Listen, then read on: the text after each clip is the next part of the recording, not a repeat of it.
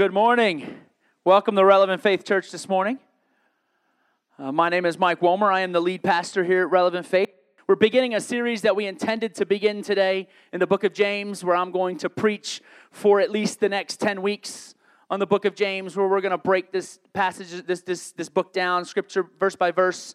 Um, and I, I, usually, my, my process to writing my messages starts on Wednesday where I take some time to pray, God, what do you want to speak? Usually I know theme wise what I want to what I want to preach, and then I get some specific on Wednesday and spend a few hours doing that. And then Thursday, spend most of the day, a seven, eight, nine hours studying and, and writing a message. And, um, and this week was different. This week, Tuesday, I started that, and for no reason, except that I started it on Tuesday. And then Wednesday, I wrote the entire message. And then on Thursday was the day that Julia passed away. And amazingly enough, I look at the message that God had given me, and it was so fitting for where we are as a body of Christ, as the body of Christ, but where our church is specifically and where I, as the pastor, am personally. And so hopefully this message resonates in your spirit and your heart like it did mine. So in the book of James, it's one of my favorite books of the Bible because it lays a lot of practical, practical stuff out. It's difficult from time to time to comprehend, to, to understand that, God, you want me to do what? Because that's what James does to me. God, you want me to do what? So, James is going to be our series called God's Plan for Faith. Part one of that series is today the blueprint plan for maturity. So, the book of James, just to give you a little, I like intros and I like context, so I'm going to give you a little bit of information, background. If you're a history fanatic like me, then you'll like this. If you're not, then just endure until I get to the good stuff. The book of James is a letter written by the half brother of Jesus. That's who James was. He became the chief elder in the Jerusalem church and that was during a time when Peter left to begin all of his trips to his trip to Rome. So James is writing to the Jewish followers of Christ that are spread out. A little useless information, but interesting nonetheless, is that many believe that this letter might be the oldest existing Christian document around. If you're into history and things like that, that's an interesting thought. And so, just a little bit of context. So, James was writing this letter to a lot of people that he was writing to were people like day laborers and farmhands and, and hardcore, hardworking, blue collar people that we would reference in, in, in the United States today. And, and he would write this letter to them, and most of them were dependent on their day's wage to feed their family, to take care of the, the needs of the family. They were most of them were dependent on each day's wage, and on top of that, a lot of them were being gypped pretty regularly. They weren't being paid what they should be paid. And so, therefore, there were some challenging times for them that James would write to them about. And so, there are, I break this book of James down with three very key themes. And they are there are trials and tribulations. There's a portion of James that's all about trials and tribulations, and there's a portion that's all about wisdom and speech, and there's a portion that's all about wealth and poverty. And so we're gonna we're gonna speak maybe for the next 10 weeks, maybe a little bit longer, depending on how God leads us um, on, this, on this subject, God's plan for faith.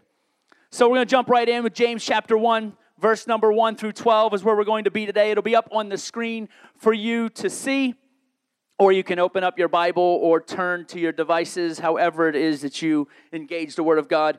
And this is what the Bible says in James chapter 1, verse number 1 says this letter is from James, a slave of God and the Lord Jesus Christ. I'm writing to the 12 tribes, Jewish believers scattered abroad. Greetings. He goes on to say, Dear brothers and sisters, when troubles of any kind come your way, consider it an opportunity for great joy. For you will know that when your faith is tested, your endurance has a chance to grow. So that so let it grow, for when your endurance is fully developed, you will be perfect and complete, needing nothing. If you need wisdom, ask our generous God, and He will give it to you. He will not rebuke you for asking, but when you ask Him, be sure that your faith is in God alone. Do not waver, for a person with divided loyalty is, the, is, an unsettled, is as unsettled as a wave of the sea that is blown and tossed by the wind. Such people should not expect to receive anything from the Lord. Their loyalty is divided between God and the world, and they are unstable in everything that they do. Believers who are poor have something to boast about, for God has honored them. And those who are rich should boast that God has humbled them. They will fade away like a little flower in the field. The hot sun rises and the grass withers, the little flower droops and falls, and its beauty fades away. In the same way, the rich will fade away with all of their achievements. And verse number 12, which will be the last verse we speak about today God blesses those who patiently endure testing and temptation. Afterward, they will receive the crown of life that God has promised to those who love Him. That is the word of God this morning that we are going to be in for the next several minutes. So, from our text this morning, I'm going to unpack this idea of a God given blueprint plan for maturity. I know many of you would think, well, I, am I'm, I'm pretty mature. I know teenagers that say, well, I'm mature. I kind of laugh. While there are teenagers who are more mature than others, they're still not a mature demographic of age group. And even as adults, you say, Well, I'm mature. And I would agree. I think a lot of us are mature in a lot of ways, and I think a lot of us are immature in a lot of ways. And, uh, but what I also know is that maturity is really not develop comes doesn't necessarily it comes with age but there's not an age connected to it i know people older than me that are less mature than my 15 year old and then i know 15 year olds that are more mature than 30 year olds so it's not necessarily based on age. With that being said, if you are a young person in this room, do not think for a moment that you're more mature than your parents. I promise you that will not work out well for you. Just have some just a little bit of wisdom. Listen to your pastor, just a little bit of wisdom there. You know, but wisdom, but but maturity is really found in how we react and handle situations in our lives. That's where I believe that true maturity comes. How we handle difficult times, how we handle heartbreak, how we handle anger, frustration, bitterness, all those things. How do we handle these things? So I'm going to tell you something about James before we get started that you find right there in the very first verse where he says, This letter is from James, a slave of God and the Lord Jesus Christ. It's important to understand that part before we even get started because a lot of people want to minimize the word of God as being written by humans and it's whatever, it's fallible. I don't believe that. I believe in the infallible word of God. I believe that every word was written by the power of the Holy Spirit, thus it is perfect and without without any kind of blemish. And so, but the reason why I share that is because you have to understand what that phrase actually means. The phrase slave is more significantly translated saying someone who belongs to another without any ownership rights of their own. That's what the word slave means in this context. Someone who belongs to another without any ownership rights of their own. Meaning, if I am going to be a slave to Jesus Christ, then that means He tells me what to do. He leads me where I go, what I say, what I do. So it, He leads me in where I go to school. He leads me in where I work. He leads me in all these things. I don't just arbitrarily get a job because I need a job. I'm led by the Spirit and where He wants me to work. Or I'm, if I'm young, if I'm a young person today, I'm led by God and He tells me where to go to school. That's, that's, what, that's, that's what this means. I'm a slave to Jesus. That means I have no rights of my own. I claim nothing that is my own, but it's all Him. If we got that mentality, I can promise you poverty would be stricken from the world today. If we had that mentality, that's a little side note. That was free for you. Not that you're paying for the rest of it anyway, but just a thought. So, this is important because you have to know that he's not speaking on his own desire he's, his own plan or even his own blueprint. Rather, he is giving you the blueprint designed by God. He is giving the Jewish people that were scattered all over from the 12 tribes the blueprint designed by God himself. Not James's thoughts, not James's blueprint. So now, as I read this and as I break this down for you, don't shoot the messenger because some of it's going to be difficult, some of it might be, might be easy, but this is God's blueprint. So there are four things that I am going to give you as part of God's blueprint. And you have a fill in the blank sheet there that you can take notes with that helps me stay on track and helps you be able to have something to look at later if you so choose. So, the very first part of this blueprint plan for maturity is evaluation. That's the first part evaluation. You have to be able to see your trials through the eyes of faith. See your trials through the eyes of faith. Where do I get that from? Right from verse number two. He says, Dear brothers and sisters, when troubles of any kind come your way, consider it an opportunity for great joy. Now, he's not saying be joyful because you have trial, because that would just be crazy. What he's saying is when you have trial, it's an opportunity for you to express joy. It's an opportunity for you to look to the heavens and say, God, I worship you. God, praise you for your name. I, I was having a conversation with Dan. Like I said, I spent the last couple of days with him, and I told him I was going to mention a few times in this message because it just, uh, the, what God gave me on Tuesday, Wednesday just totally, totally fits where he is, his family is, where I am, and a lot of other people who it, it, that were close to this family. And so it's not message for that. It was written before that, which is why I just love Jesus so much. But this idea of trial, I asked him this one question. I asked him, you know, since yesterday, and this was on Friday when we were shooting stuff. Dan likes to shoot stuff, and I like to shoot stuff, so we were out in the country shooting stuff. And so it was targets, so it's okay. Um, so we were, uh, wasn't other people. But so we were talking, having this conversation, and I asked him this question. I said, So tell me about your prayer since yesterday. Not prior to yesterday, but since yesterday, because that would be when everything took a dramatic turn. And he said, Praise Jesus. Thank you, God, for the time that I've had. Just, I was just overwhelmed. There's an opportunity for joy, an opportunity for praise. See, God is doing a work in you.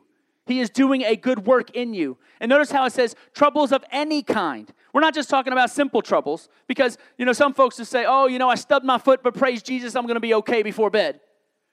Or, oh man, I, I, fell a little bit short at the grocery store, but praise Jesus, He's gonna make a way. Those are small little issues that you may have in life, but I'm talking about big things. So it's not just small things, but it's big, overwhelming struggles and issues. We find, if we can look at them through the eyes of faith, we find the opportunity to be joyful. So, why should we do that through the eyes of faith? Because the Bible says in verse number three, For you know that when your faith is tested, your endurance has a chance to grow. Now, you've heard me say, if you've heard me preach, you've heard me say that you can learn a lot from the Bible for what it says, but you can also learn a little bit for what it does not say. And one of the things that it does not say is it does not say that your faith necessarily will grow without trial. I've been doing this for quite a while, and I would, li- I would tell you that while life was really good and everything was going well, it's the least amount of growing I've done. It's just the reality when life is weighing on me, when it's heavy, when I don't know how I'm going to make ends meet, or I'm struggling in my heart or my spirit, or I'm angry, I'm frustrated, I'm bitter, or I'm going through something, those are the moments I've grown the most.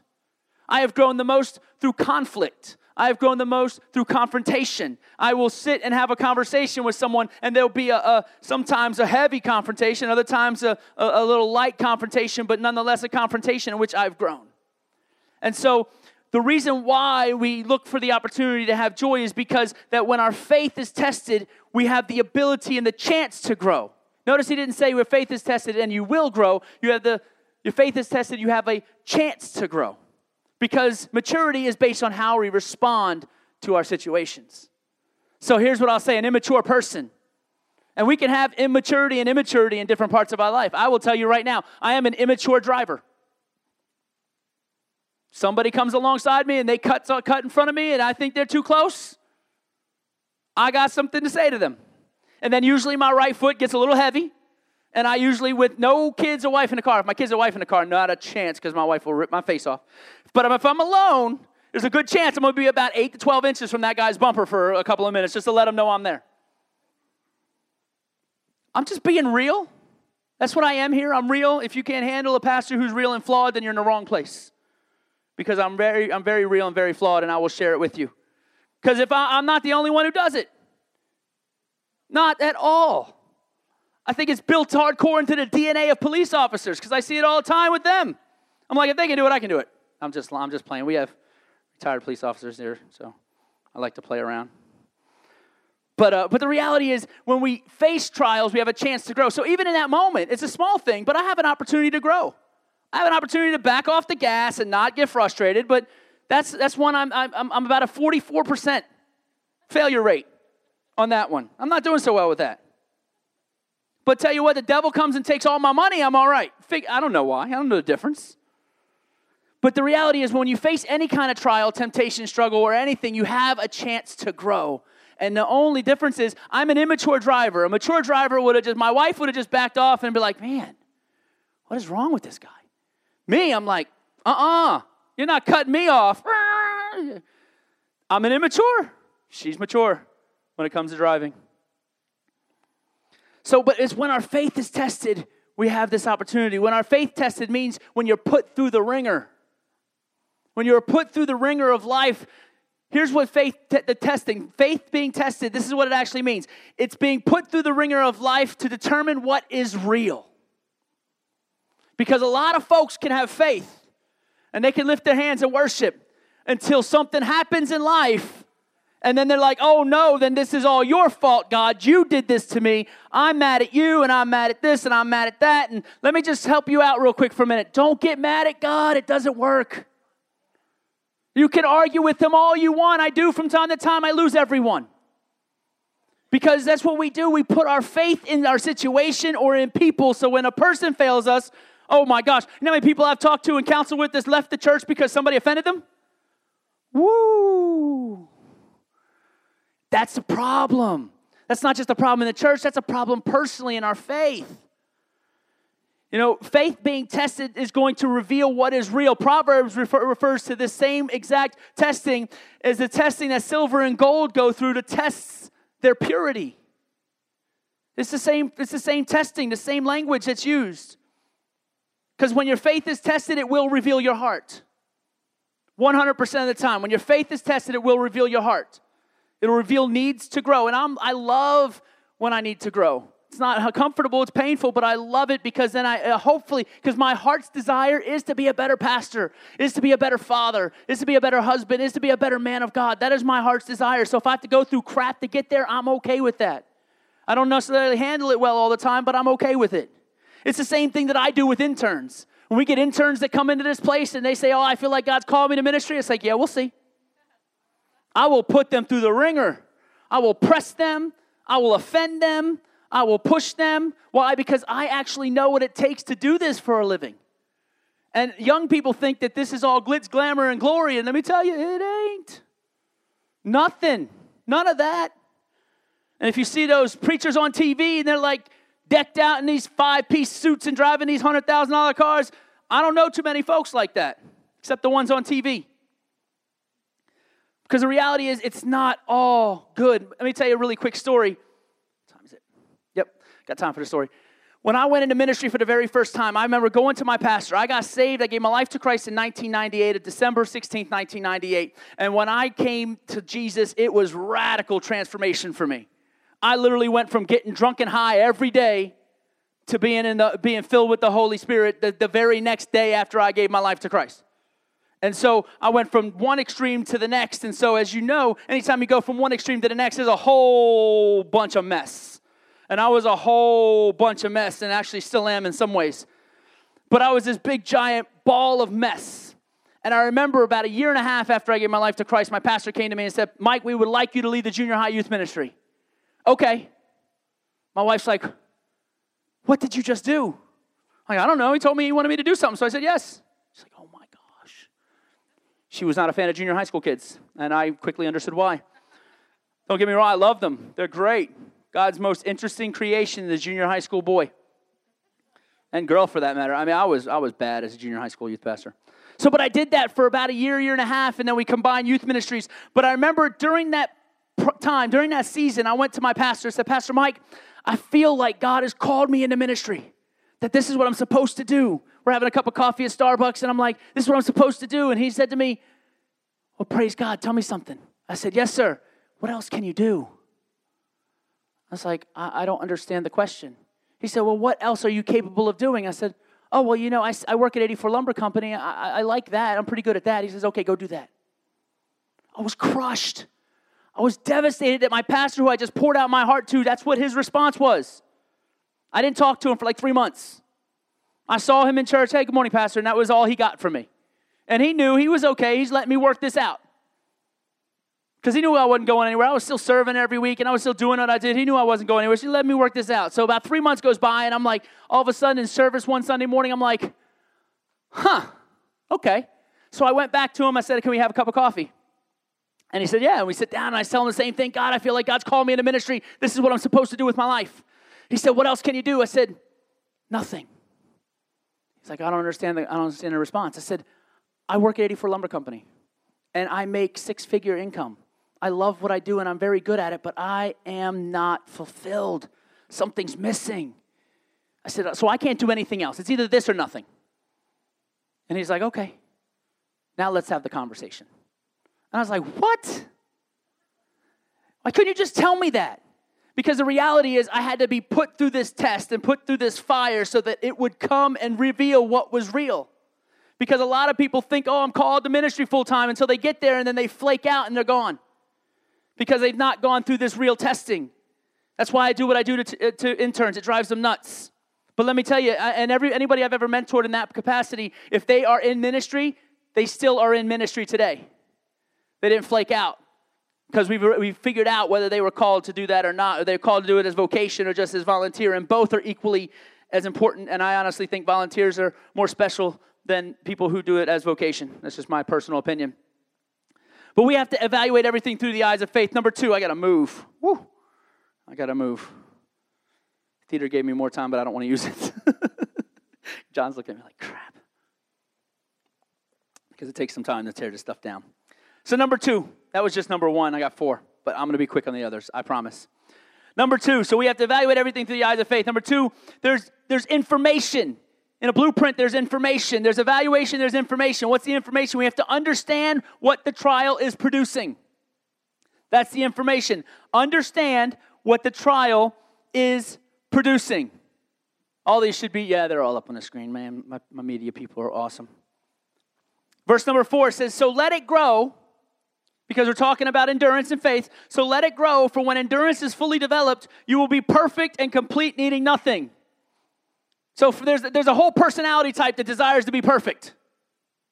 And I know several of y'all in here because I know it. So if you work this process out, you will one day be perfect and complete, needing nothing. Doesn't that sound great? Anybody like the idea of being perfect, complete, needing nothing? Okay, uh, bad, bad note.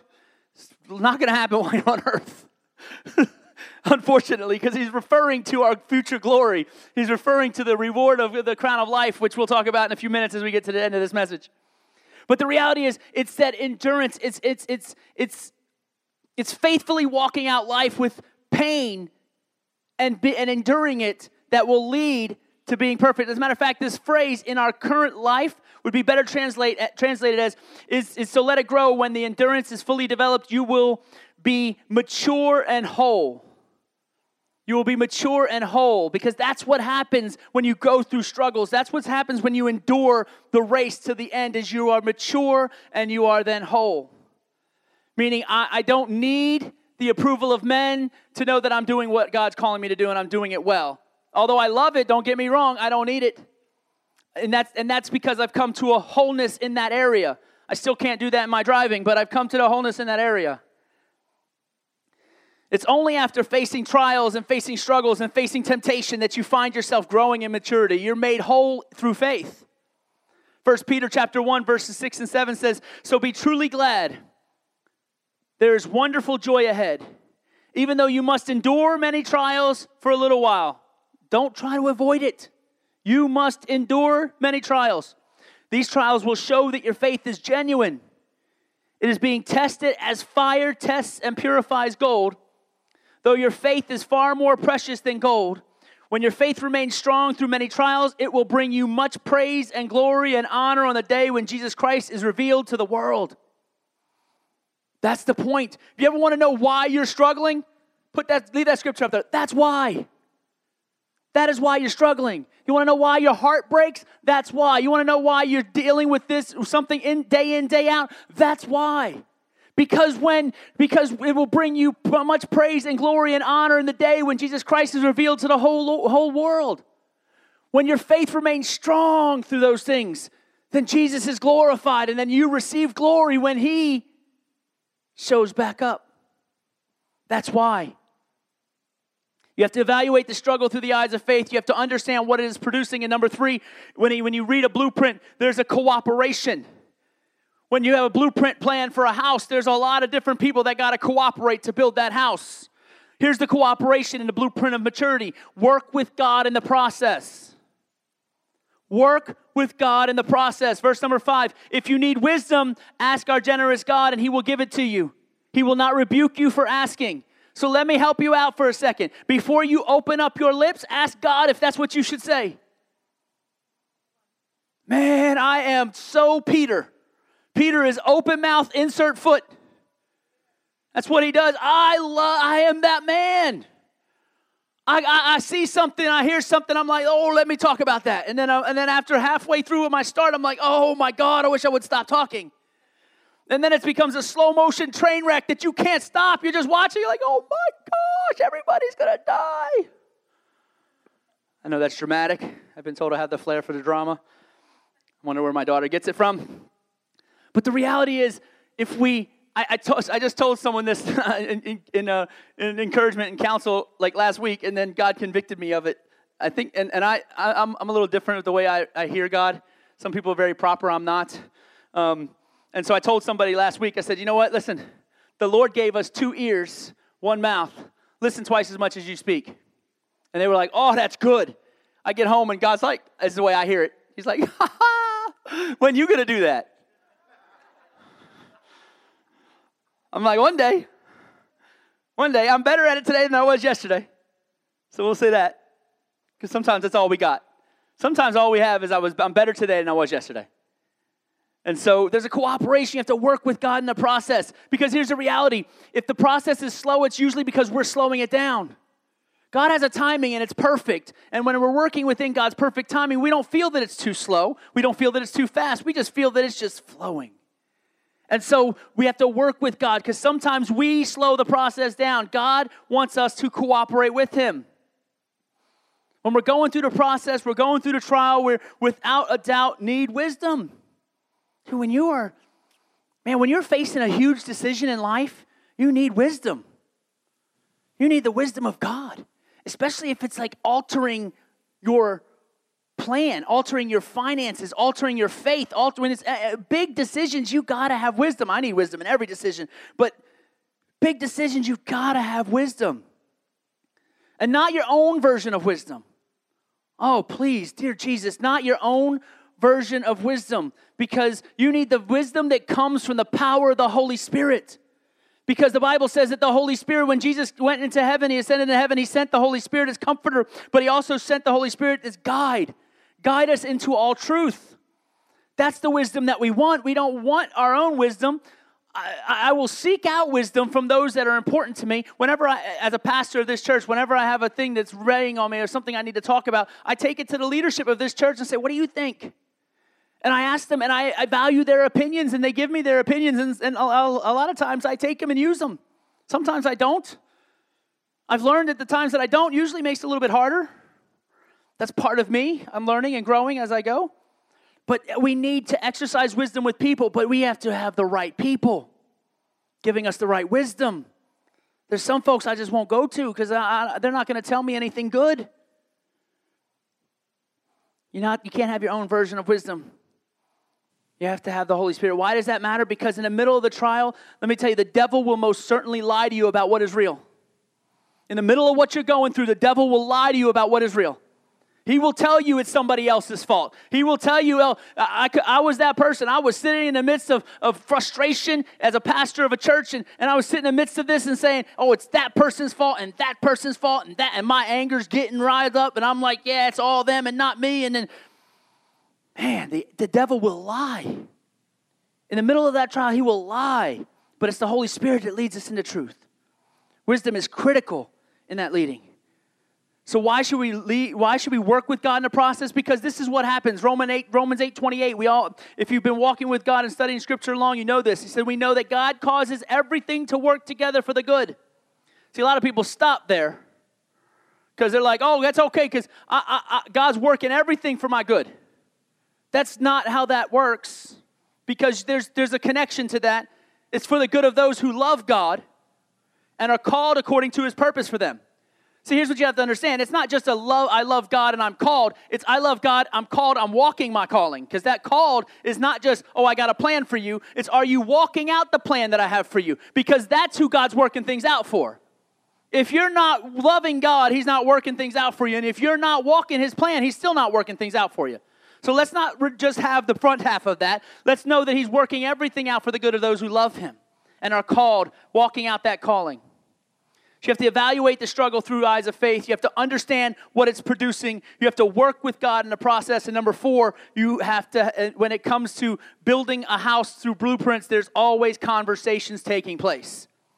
Everybody's got to talk to everybody. So, conversation, you have to ask for God's help.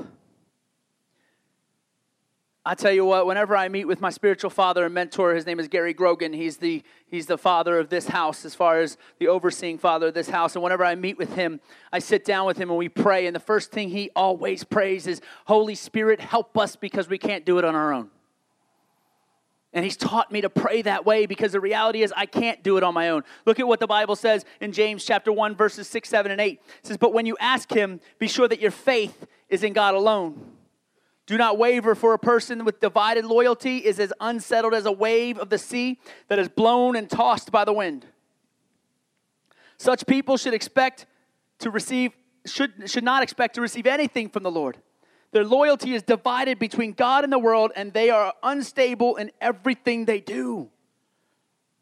And you want to see God work things for your good? Get stable in the presence of God. Get stable in the Word of God because that's who He's working it out for. So how do we so so how do we ask? Number one, we make sure that faith is in God and it, that and our motives are pure. You have to make sure your faith is truly in God and that your motives are pure. You don't waver. Don't be wishy-washy, back and forth, hesitant. He doesn't like that. That's not going to get you anywhere with him. There's, there will never be peace or calmness in the house as long as you waver. Whenever my wife and I are faced with this, this, decision and, and we sit down and talk about it, and my response is, oh, I don't really know what to do. Maybe this or maybe that or maybe this or maybe that. And I go back and forth. If I go back and forth too long, she's done. She's like, all right, I'm out. Come talk to me when you're ready. Because I'm, wash, I'm wishy-washy. I'm going back and forth. I'm, I'm, I'm unstable. And when I'm unstable, nothing good can come from being unstable. Anybody know any unstable people? I'm telling you, good doesn't come from that. Because here's the reality ultimately, you will not receive a thing from God. That's what he said. It's not me. Such people should not expect to receive anything from the Lord. Now, let me, let me just help you out for a second because if you're sitting here and you're newer to faith or you haven't made that commitment or dedication to Christ, let me just help you out for a minute because it sounds very daunting right now like, holy crap, I can't do this. The reality is, it's a journey and a process for everyone, and everyone's journey and process is different. It is. I mean, our life of faith is about walking down the path, falling on our face and getting back up, skinned, bloodied knees, elbows, and then getting back up and walking. And sometimes people have to come around you and pick you up. I know giant men of faith who I've sat with under their tutelage, and also great men of God that I have counseled and mentored. And every single time they're like, you know, Pastor, this is what I did. I'm talking people who lived for Jesus 20, 30 years. This is where I failed, Pastor. So, this journey is an endless journey. The only important thing that you see is that your faith is in Him and that there's fruit from your walk with Him. I can't judge what's going on in your life, but I'll surely know what is and is not going because I'll know you by your fruit. I'll know what's coming out of you. Because if garbage comes in, guess what comes out? Garbage comes out. You can't put garbage in and have good out. Doesn't work that way. You got to ask God for help. He's the only one that can do it. And so, since the Bible tells us that we will not receive from God if we waver, it stands to reason. Remember, you can learn from what it says and learn from what it doesn't say. It stands to reason that while you're going through the hell you're going through, He has something for you to receive, and that if you walk through it, you will receive it. You just have to walk through it. Last thing I'm going to share is this John, you can come and get ready. Worship team, whatever you had planned.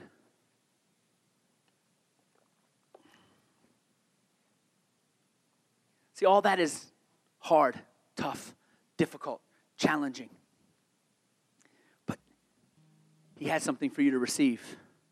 When you endure it, He has something for you to receive. Here's the reward there is an absolute reward. Verse number 12 God blesses those who patiently endure testing and temptation. Afterward, they will receive the crown of life that God has promised to those who love Him. So, what is your reward? You are blessed. What does that mean? That means it's a condition the believer finds themselves in to receive God's benefits. That's what being blessed is. I'm in a, I find myself in a condition and a position to receive God's benefits. That's what it means to be blessed. I am blessed every day of my life. What's the other part of that reward? You'll receive a crown of glory and honor. This is a descriptive word. It means what that what surra- it surrounds you. The crown is it, there's this physical representation of a crown of glory, but it's a crown of glory that it surrounds you. That's the reward. Surrounded by the glory of God. See, here's the thing you can have that part of the reward on earth.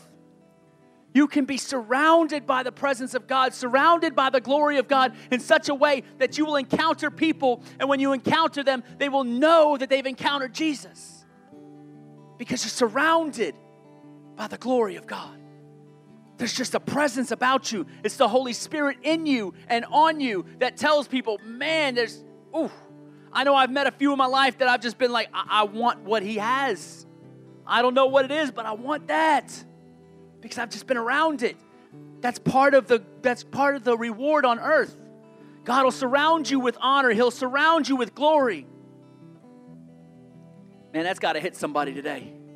Somebody's got to come to the realization that says, when I'm walking through this trial, when I'm struggling, when I'm, I'm having a hard time taking a step, and my steps are baby steps, that I'm going to be surrounded by the glory of God, that God is going to show me honor because I've kept this faith and I've walked out this race and I'm, I'm journeying towards Him.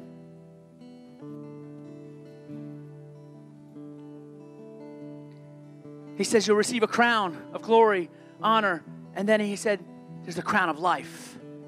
Glory, honor, and life are the rewards. Blessing, glory, honor, and life are your rewards. What does that word life mean? It means there's two there's a double meaning to this word there's a physical here and now life that he has for you but there's also a spiritual now and a spiritual to come in the future the crown of life, the ultimate crown of life, is I am hearing on that faithful day that Jesus comes back and introduces himself to the world. Well done, my good and faithful servant. That's the ultimate crown. So let's put this all together. When we evaluate the struggle, the pain, the trial through the eyes of faith, understand what it's producing in us, work with God through it, ask for His help when we put it together, go back. Go back one. There you go. When we put this together, that's what I love about Scripture. It's a whole lot of if and then. Makes it very simple for folks like me. When we can do this, and that's just what I preached in the first 12 verses of James. When we can do this, now you can go to the next slide. Then we will be surrounded with glory, with honor, and life. The kind of life that comes directly from God for you now, both physically and spiritually now and in the future. That glory of God, that life, that honor is for you now and for your ultimate victory and ultimate life crown in heaven. That's what it's for. That's what these trials are for. You want to ask the question, I have the answer. You want to ask the question, why? Here's why so that you can receive the reward. That's why. That is why. I'm going to close with a story. If you bow your heads and close your eyes with me.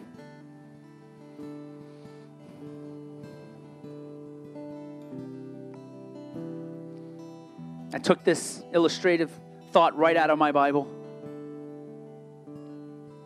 It says more and more people love to participate in extreme athletic competitions. 100 mile races across demanding terrain, tough mudders that require competitors to race through challenging obstacles, and triathlons involving two mile swims, 100 mile bike rides, and a full marathon.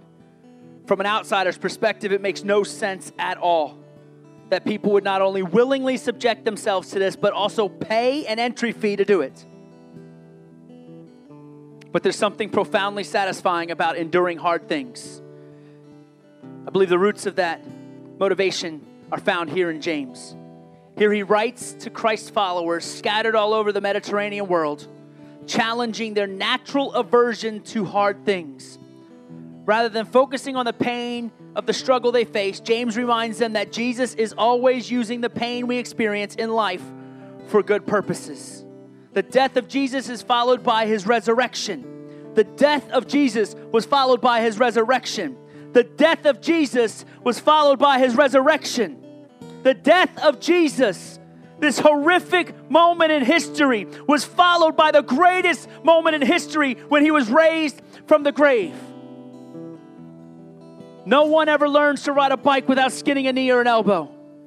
And when we can lift our eyes from ourselves to God's good purpose, pain is put in perspective. It becomes a tool of transformation as Jesus works to shape our hearts to be a little more like His.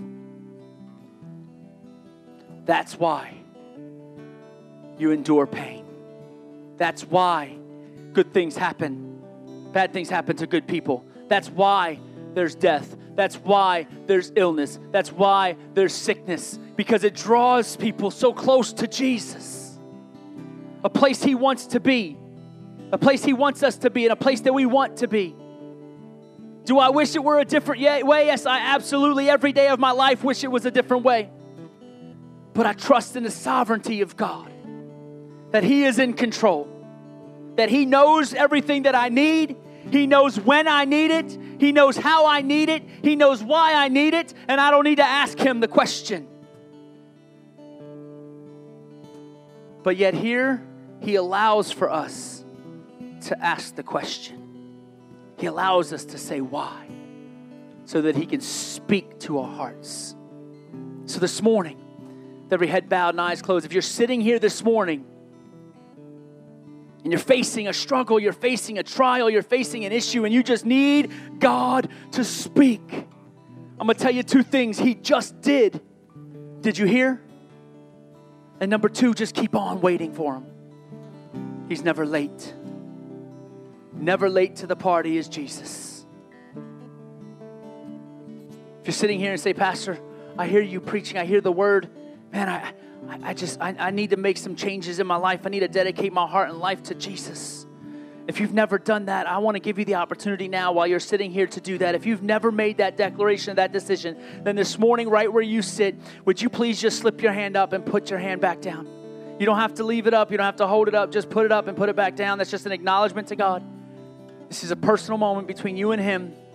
Thank you, Jesus. Hallelujah. And for everyone else in this room, facing those struggles, facing those issues, the Lord just spoke to you. I'm going to encourage you when I when I pray. Last thing I'm going to share with you this morning. My pastor shares with me says the mic, he says the measure in which you will grow in life is directly connected to the measure in which you're willing to suffer. That's fact. The measure in which you, you grow in life is the measure in which you're willing to suffer. But you have to suffer well.